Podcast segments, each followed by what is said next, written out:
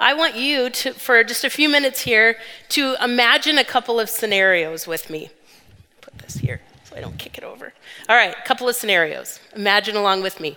You've just pulled into your driveway after going to Walmart, and you have a 20 pound bag of dog food and like eight bags of groceries.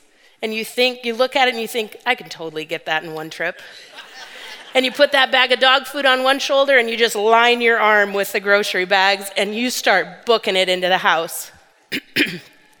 but by the time you hit the front door, you can barely, you can barely take another step. Or guys, you finally decide you're going to get rid of that heinous, oversized leather couch that takes up three quarters of your living room to make room for some normal furniture.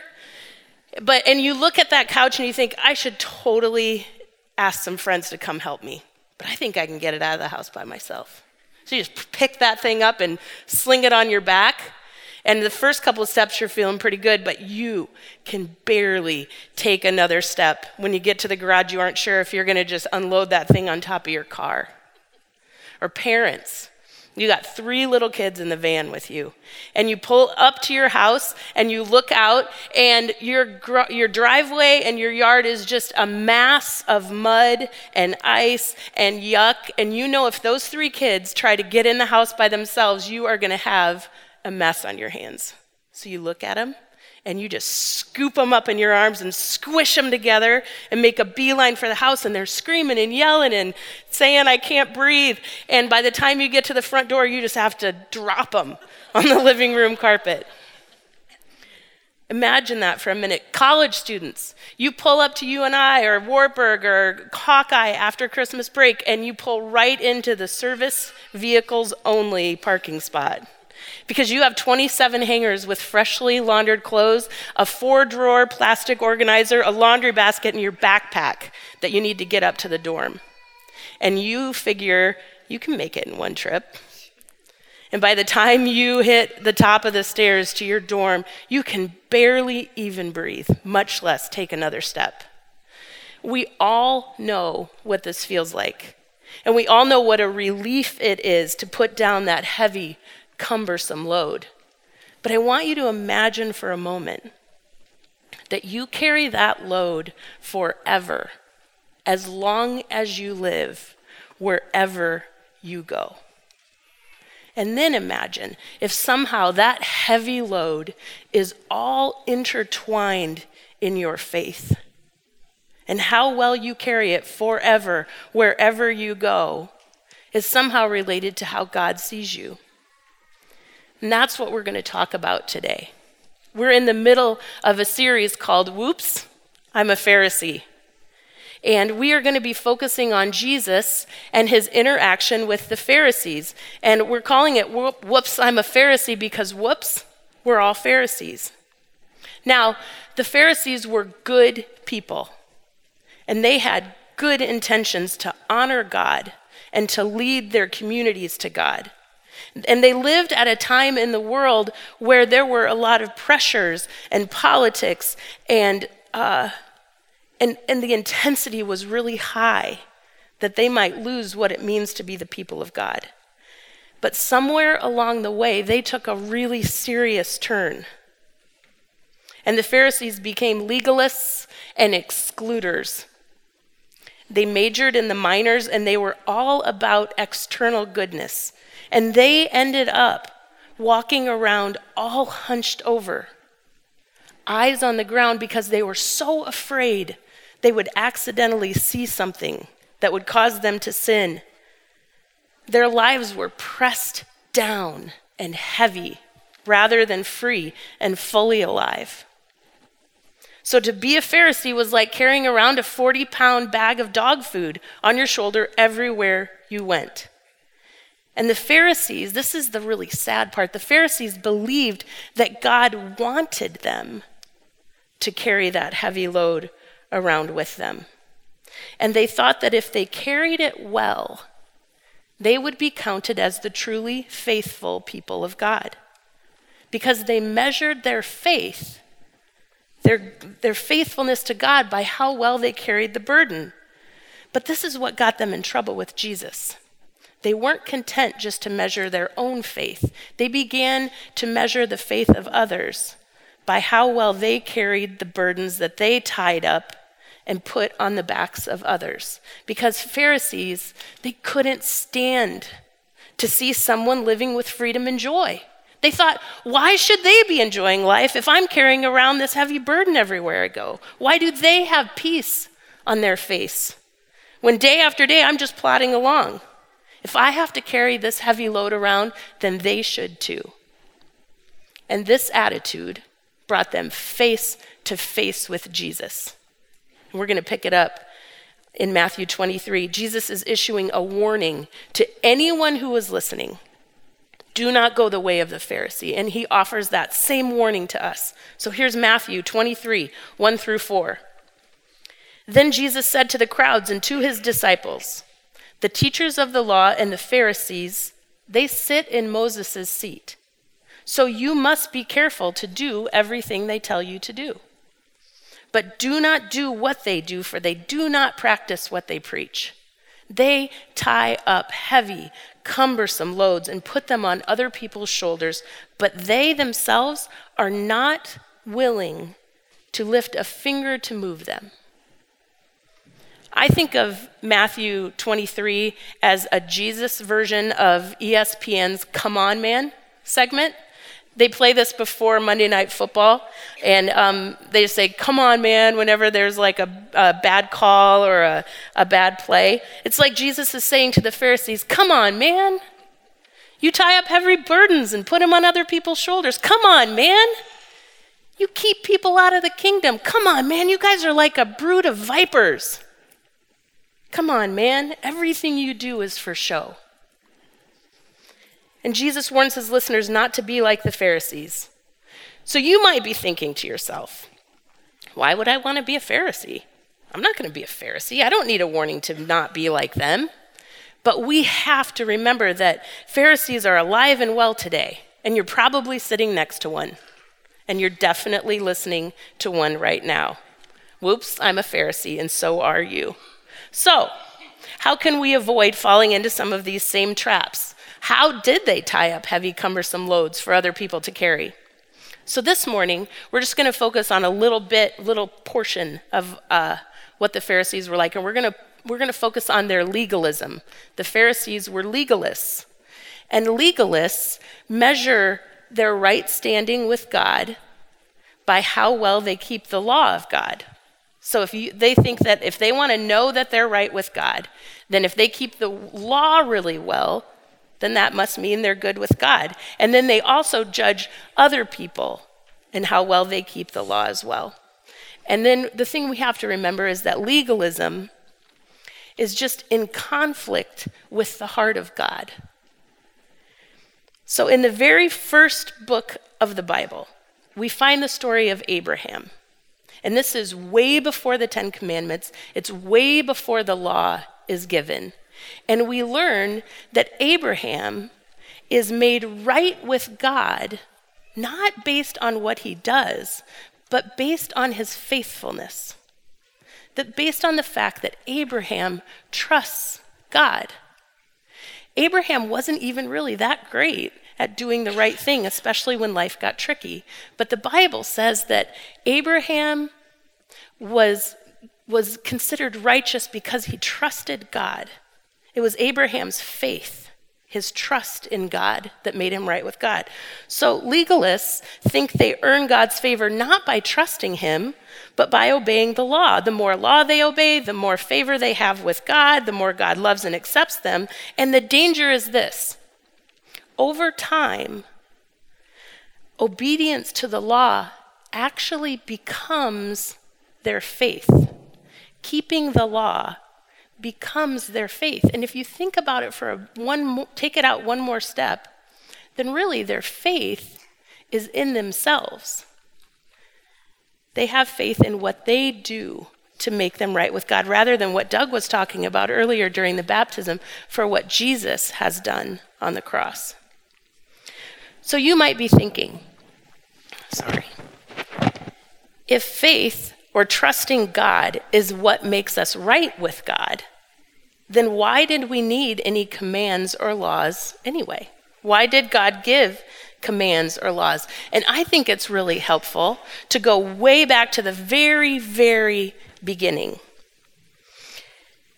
In the beginning, God created the world and everything in it, including men and women, and He put them in a garden, and it was paradise. And then God said to them, I made this all because I love you, and I want you to have a beautiful place to live. I want you to be creative and tend the garden. I want you to enjoy each other. And that was his command. And he had one more caveat. He said, I want you to enjoy the fruit of every plant and every tree in the garden. Look out at the garden, it's all yours to enjoy. But this one tree over here, I don't want you to eat the fruit from this one tree.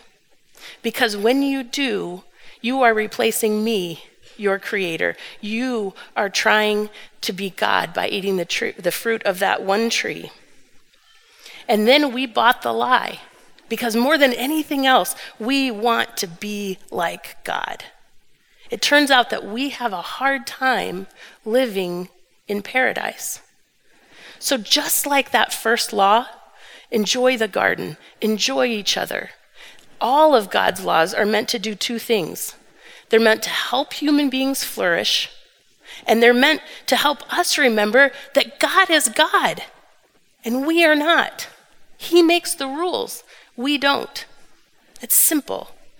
The law was good, and it is good, but it was never meant to be the point of our relationship with God, our life with God. And the Pharisees, and sometimes us, we make it the point. We make the law of God the point, and this is where the Pharisees go fatally wrong. And this is why Jesus is so mad at them. So we're going to look at a couple of ways that the Pharisees did this. The first one is they they were legalists and they added to the they added human rules to God's commands. So last Sunday, I think Alice talked about a Pharisee who fasted like a hundred times more than God commanded him to fast. Hundred times more.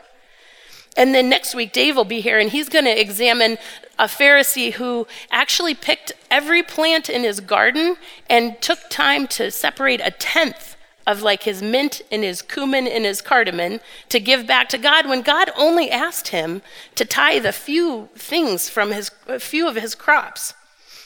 And there are a hundred other examples of how the Pharisees added on to God's commands. So we're just going to think for a minute why did they do this? Why did they add man made rules to God's commands? And I think it's because they loved God and they loved the law and they wanted to obey it perfectly. And in, in, an effort to follow the law perfectly, they just created a whole bunch of man made laws. They kind of built a fence around the law of God. It, it, became so if you had the law of God, they built a fence, and then there was this buffer zone between God's law and these man made laws. So if you're just walking along and you trip over the fence, over the buffer zone, you're not going to violate the law of God. And they actually brought all of these man made laws together in a book called the Mishnah. And so that's all fine until they elevated the man made law, the Mishnah, to the same to the same place as God's law. And that became a problem, as if God didn't have things adequately covered. And this should sound familiar to us this building of a fence around God's law, making a buffer zone between God's law. Think about this God prohibits drunkenness, but we put a fence around it to the point where we judge people who enjoy a beer with their friends or who like a glass of wine with dinner. One time I was sharing a meal, this is ridiculous. I was sharing a meal with some friends and we were being videoed for a like a promo video here at to be shown here at church and we actually hid our wine glasses in a cupboard. It was at Chuck Shire's house, so you can blame him. Um, but we hid our wine glasses in a cupboard because we were because we're legalists and maybe because we were afraid of being judged by legalists hiding our wine in a cupboard so we could like pretend that we only drink water. Oi. Or think about this one for a minute God's law prohibits sexual immorality, and Christians have built all kinds of fences around this good law. There was a movement um, maybe 10, 15 years ago called I Kissed Dating Goodbye. The man made law was that you probably shouldn't even date until you meet somebody that you should marry. Or there's a kind of a movement right now that maybe it's extra special and God will like you even more if you don't kiss until your wedding day. Or there are people who believe that you should never even be alone in the same room with your boyfriend or your girlfriend while you're dating. Okay, maybe this one fits you better. Um, God commands us not to put any gods before Him. That's, a, that's one of God's commandments. And we all know that our stuff can easily come before God, the things that we have in our life. So maybe we'll just put a fence around that law and radically simplify our lives, right? Get rid of almost everything. Now, there is nothing wrong with putting boundaries in your life, for deciding for yourself where you will add some boundaries to God's law. Boundaries are often very wise.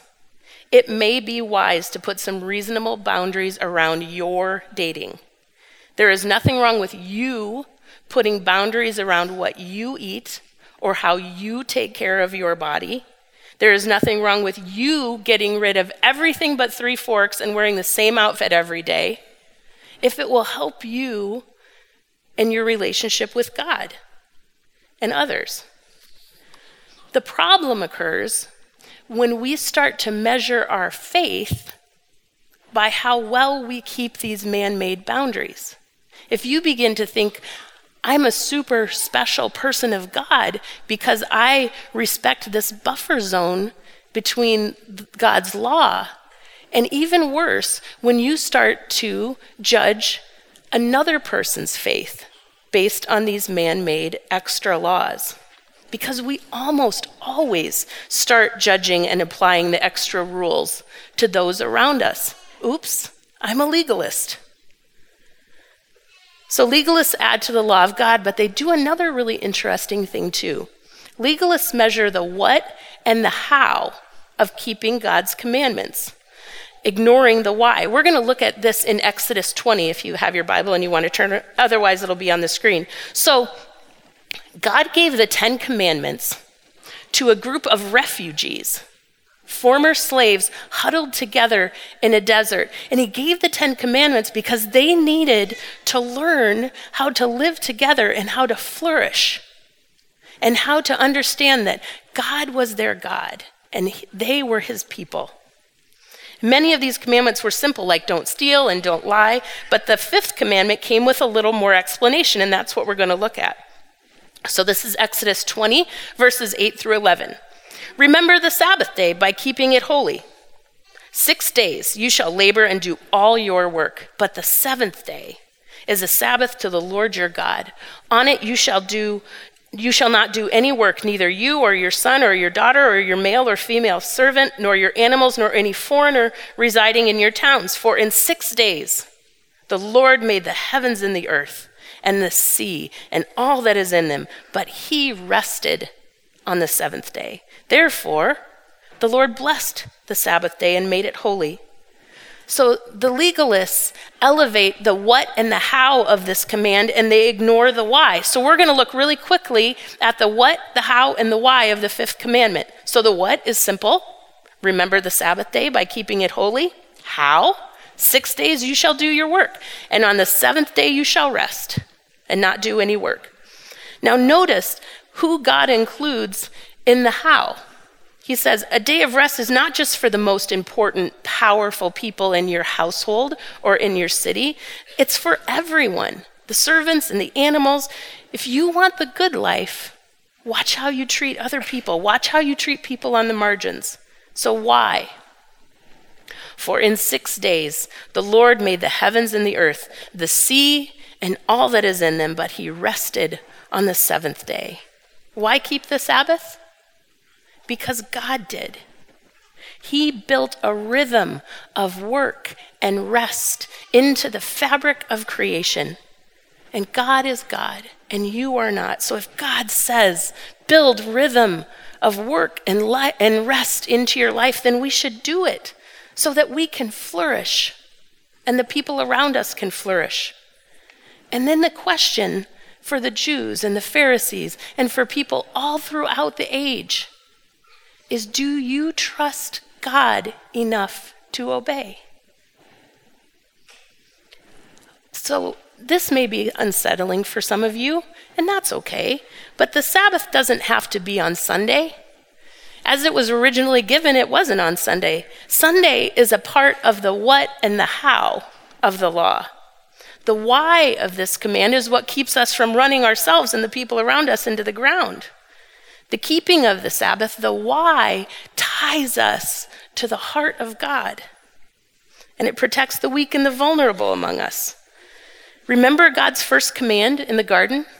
It's echoed here in this commandment. God, God's command is be creative, work hard, celebrate what you've done, and then rest. That's really it. That's the bulk of the command. Why can't we just let such a simple command stand? And I think it's because it's so much easier for us to measure our faith on the what and the how rather than on the why. It's just easier to measure the what and the how. So we fast forward several hundred years, and the Pharisees have diminished the why of this particular law of keeping the Sabbath holy, and they have they have just elevated the what and the how like crazy. Listen to some of this. Now remember, the Pharisees loved God's law and they wanted to keep it perfectly. In an attempt to do this, they created 39 separate categories to define what work means. Remember, don't do any work on the seventh day. They made 39 categories, and then they made a whole bunch of subcategories. And two of the subcategories were a prohibition against lifting and carrying things on the Sabbath. So if you're going to get rid of that leather couch, don't do it today. Now, they detailed this what part of the law so thoroughly that they actually had arguments around this lifting and carrying thing. So, one of the arguments was can a mother lift her child on the Sabbath? Or can a man with a wooden leg use it on the Sabbath because that actually means he's carrying something? I'm not making this stuff up, it's real. There was even a rule about how heavy your spoon could be. It couldn't, be, it couldn't weigh any more than a single fig, which I think gives a whole new meaning to the phrase, my spoon is too big. And this is a reference to a classic YouTube video that you should watch today. It's not against uh, God's law to watch it. And it'll make you really cool, like if you're a grandparent and you want your grandchild to help you find this YouTube video. It's a pretty good one. Um, it is against God's law, however, to look it up on your phone right now. I actually made that up, but don't. Don't do it. So, for a Pharisee, it ended up for a Pharisee to follow the rule of not working on the Sabbath, he had to follow thousands and know and understand thousands of sub rules, including how many steps you could take, how many letters you could write, how much milk you could get from your goat. The Pharisees worked so hard at the what and the how. They needed a Sabbath from keeping the Sabbath. And Jesus says, Come on, man. You tie up heavy loads and place them on other people's shoulders. You're missing the point. You keep missing the why. The why of the law, of the law is to teach people how to live the good life with God and how to flourish with each other. Following the why of the law is practicing to trust God. That's how we measure our faith is do I trust God more than I did yesterday? Not am I doing more than I did yesterday? And we still have these subcategories of what it means to keep the Sabbath holy, to keep Sunday holy.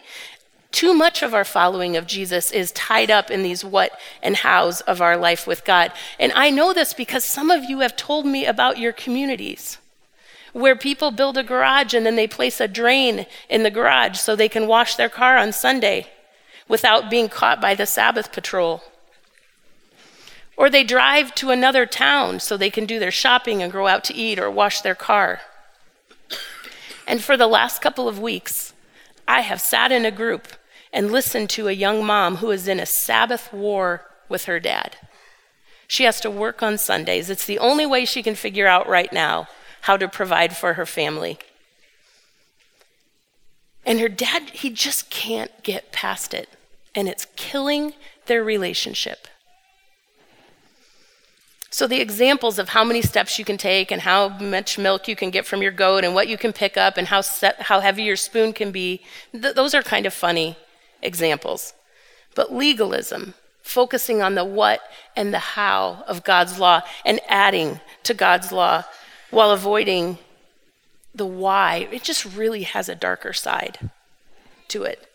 And that darker side is that we could just miss everything. We could miss the whole point. And this is what the legalists did. This is what the Pharisees did. They loved the law more than the lawgiver. And therefore, they missed the point. Why do you think Jesus is coming so hard at the Pharisees in Matthew 23? And I encourage you to read the entire um, entire chapter of Matthew 23 after the service. Jesus doesn't come this hard at any other group of people in the Bible. He doesn't, he doesn't uh, talk to people caught in the act of adultery this way. He doesn't talk to prostitutes this way. He doesn't talk to people who are cheating their neighbors out of their money at the tax booth this way. Why is Jesus talking to the Pharisees this way? And it's because they're trying to measure their faith based on how they keep the law and how other people keep the law. And Jesus was really clear on how we should measure our faith. It's, it's all over the pages of the Bible. And he, and he reminds us you mostly should measure your own faith, not the faith of the people around you. And he clarified his greatest commandment in Matthew 22. Uh, Matthew 22, 34 through 40, and this is what it says The Pharisees got together, and one of them, an expert in the law, tested him with this question Teacher, which is the greatest commandment in the law? And Jesus replied, Love the Lord your God with all your heart, and with all your soul, and with all your mind. And the second is like it love your neighbor as yourself. And then he said, all the law and the prophets hang on these two commandments. All the law and the prophets, all the categories and subcategories, all the do's and the don'ts hang on love. It's almost like he's saying the rest of the law has no place to anchor if there is no love. You can be the best rule follower, tither, defender of the Bible, defender of the faith, defender of, the mor- of morality. But if you don't have love, you are nothing but a blaring siren. This is what Paul writes in 1 Corinthians 13. You can't use those things to measure your faith or the faith of those around you. And this is the problem Jesus has with the Pharisees. They are all about the law, but in no way about love. They aren't willing to lift a finger to move the heavy load that Jesus moved out of the way when he went to the cross. And this isn't just a bit off the mark, it's not just five degrees wrong, it's a fatal error. And we're at the risk of making the same fatal error every day. If our obedience to the law is over top of our love, our deep love for God, and our radical love for the people around us. And if we do this, we're just going to end up carrying a heavy, cumbersome load around everywhere we go, and we're going to teach other people to do the same thing. And then we are going to think that we're really great Christians, and we're leading a radical life for Jesus, but we will have missed the point. So I don't want to do that, and I don't think you do either. So listen to the invitation of Jesus Come to me, all you who are weary and heavy burdened, and I will give you rest. Rest for your soul. Jesus met all the demands of the law. He carried them on his shoulders, and he releases you from them. And guys, this is the good news of the gospel. This is why we come here every Sunday morning to remember what Jesus has done for us. We're free from the burden. But let's not use our freedom then to serve ourselves.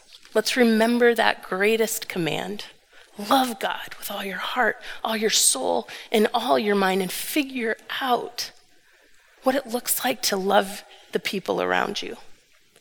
That is a faith I can give my life to, and I think you can too. So let's pray, and we'll continue to worship. Heavenly Father, uh, you created us in your image. And we confess right now that sometimes we take the image that you made us in and we want to use it to take your place. We want to be God. And we just confess that right now. And we ask you, Jesus, if you would teach us how to live lives where we can just flourish and where we can remember every single day that you take the spot of glory, that you alone are holy, that you alone are the inviter, the forgiver, the renewer, and the restorer. Thank you that you've taken that load off our shoulders. Now, will you teach us how to love? In Jesus' name, amen.